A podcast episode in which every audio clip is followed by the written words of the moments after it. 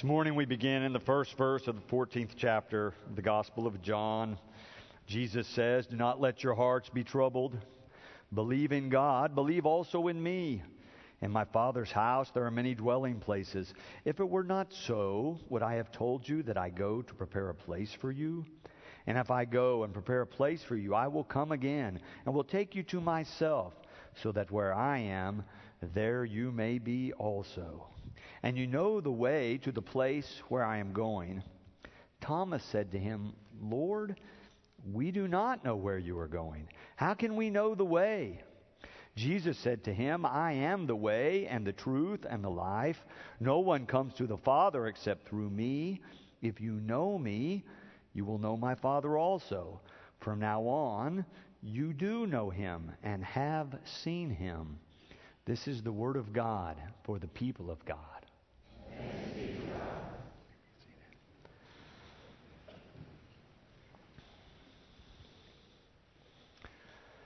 The young woman was fairly new in this particular local church. She had come to faith through that church, had professed Christ as her Savior, had become very active, and was, in fact, a Sunday school teacher. She was a wonderful teacher. She had great energy and vitality. She loved the children. She prepared well. But she came to the pastor one day and said, um, I think we have a problem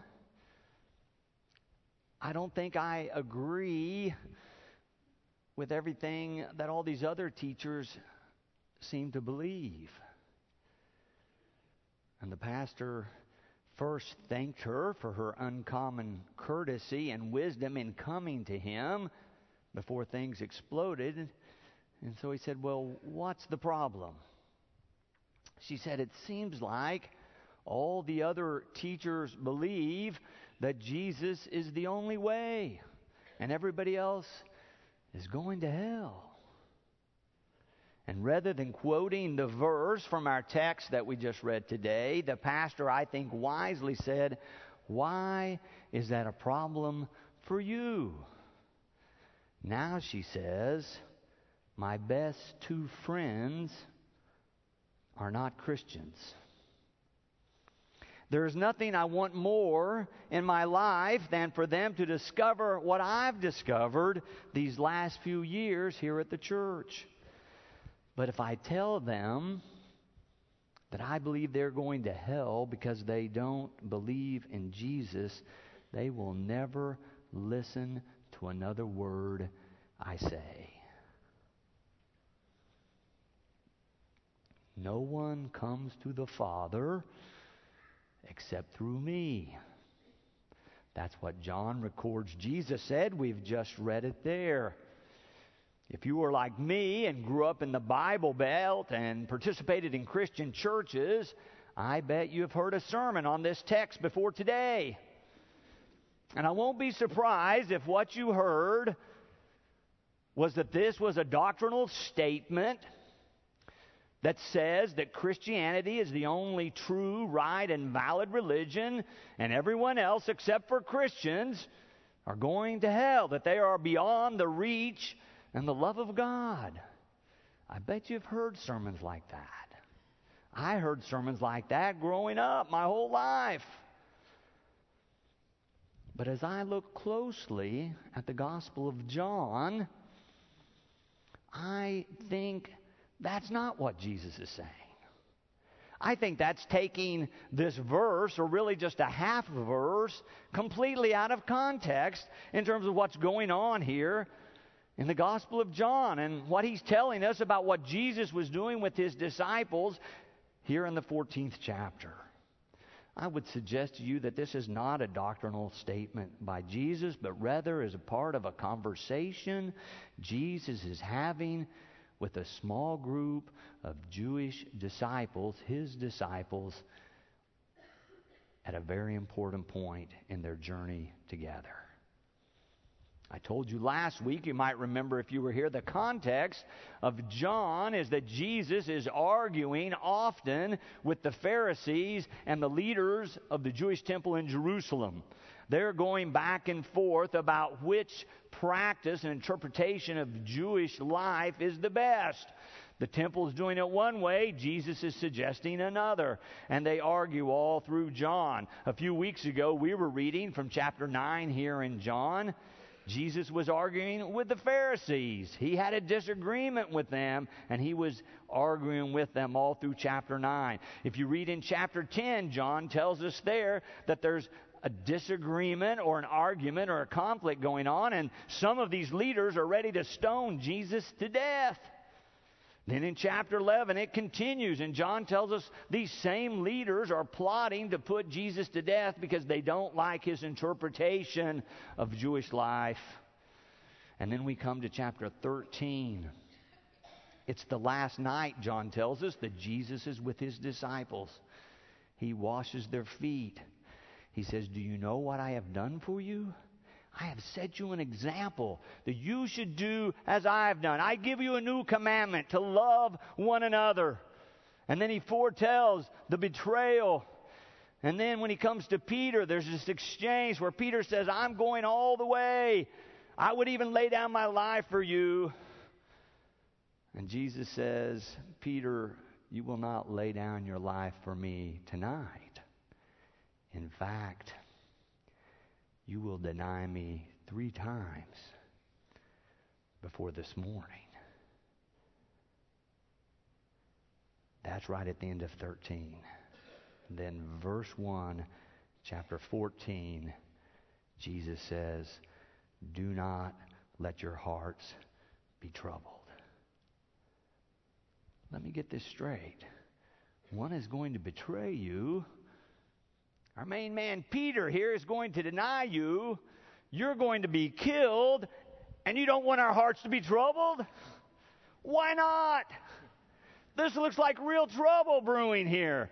Things are not going to turn out well, are they? Thomas says, I, I don't think I, I understand. And Jesus says, This is the way. The way I'm going is the way to the Father. I am the way, the truth, and the life. The way to intimacy with God as a father, Jesus says, is to love like God loves.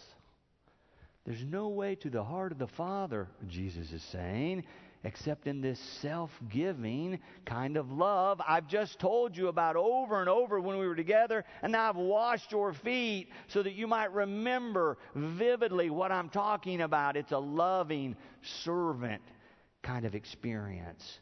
That's the way to the Father. It is a self giving, humble, sacrificial, serving vulnerable way of love that the Father is all about. Jesus is saying the Father is all about giving and loving and serving others. Here Jesus is at this poignant moment in his life on the last night with his closest friends. He's been trying to give them direction bless them with wisdom and empower them to carry on his message. And I think he's saying this trust me, even in the midst of this trouble, because I promise you, this is the way of love. This is the way of the Father. This is the way to know the Father. This is the way God wants us to live. I don't think it's a doctrinal statement. I don't think it's a universal statement. This is a discussion between Jews with Jews. This is not a Jewish Christian dialogue at this point. This is not a Christian and other religion or Jewish and other religion discussion. This is a discussion among those who are trying to understand what God is doing in Jesus.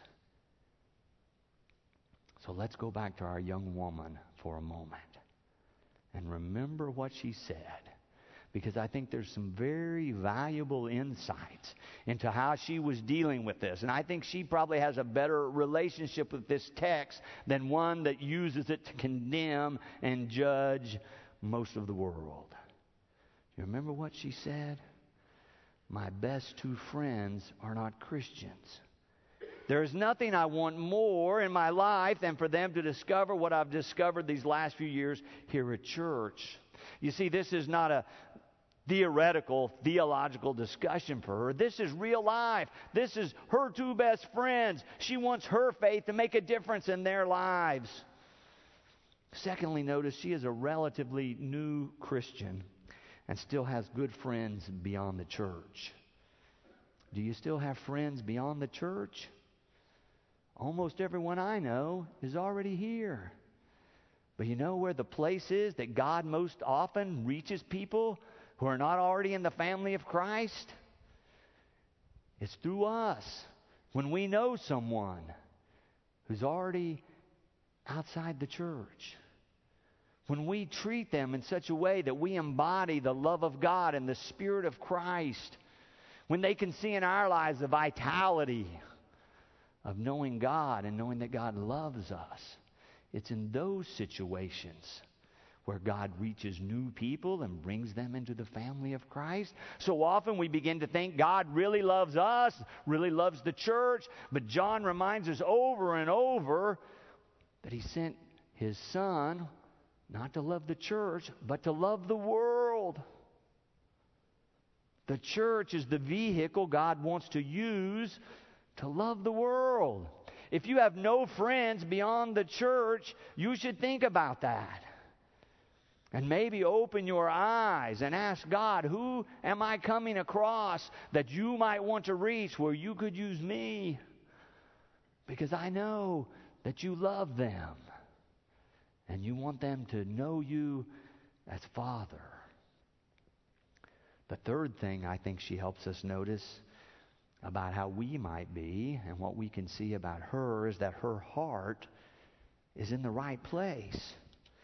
She has a deep desire to share this love she's come to know with others. Do you remember that? She says, There is nothing I want more. There is nothing I want more than to help someone else know the love that I've come to know. Do you care that much about other people outside the church, outside your circle of friends? She does. She has this desire to share what she's experienced in faith with someone else. There's nothing I want more than that, she says to the pastor.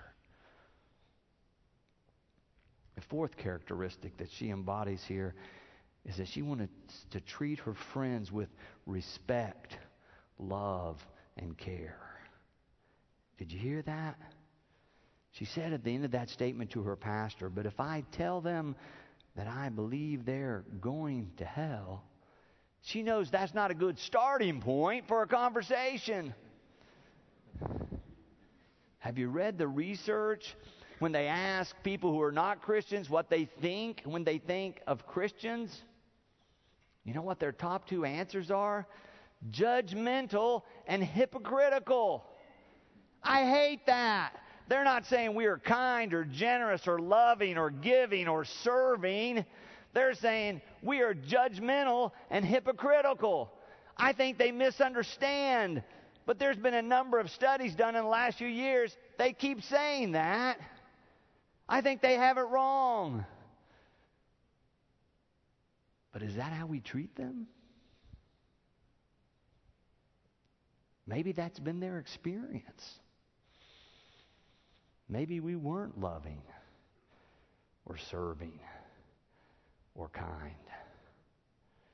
Maybe they encountered someone who professed to be a Christian that was mostly judgment and condemnation. Is that the main message of Jesus Christ? I don't think so.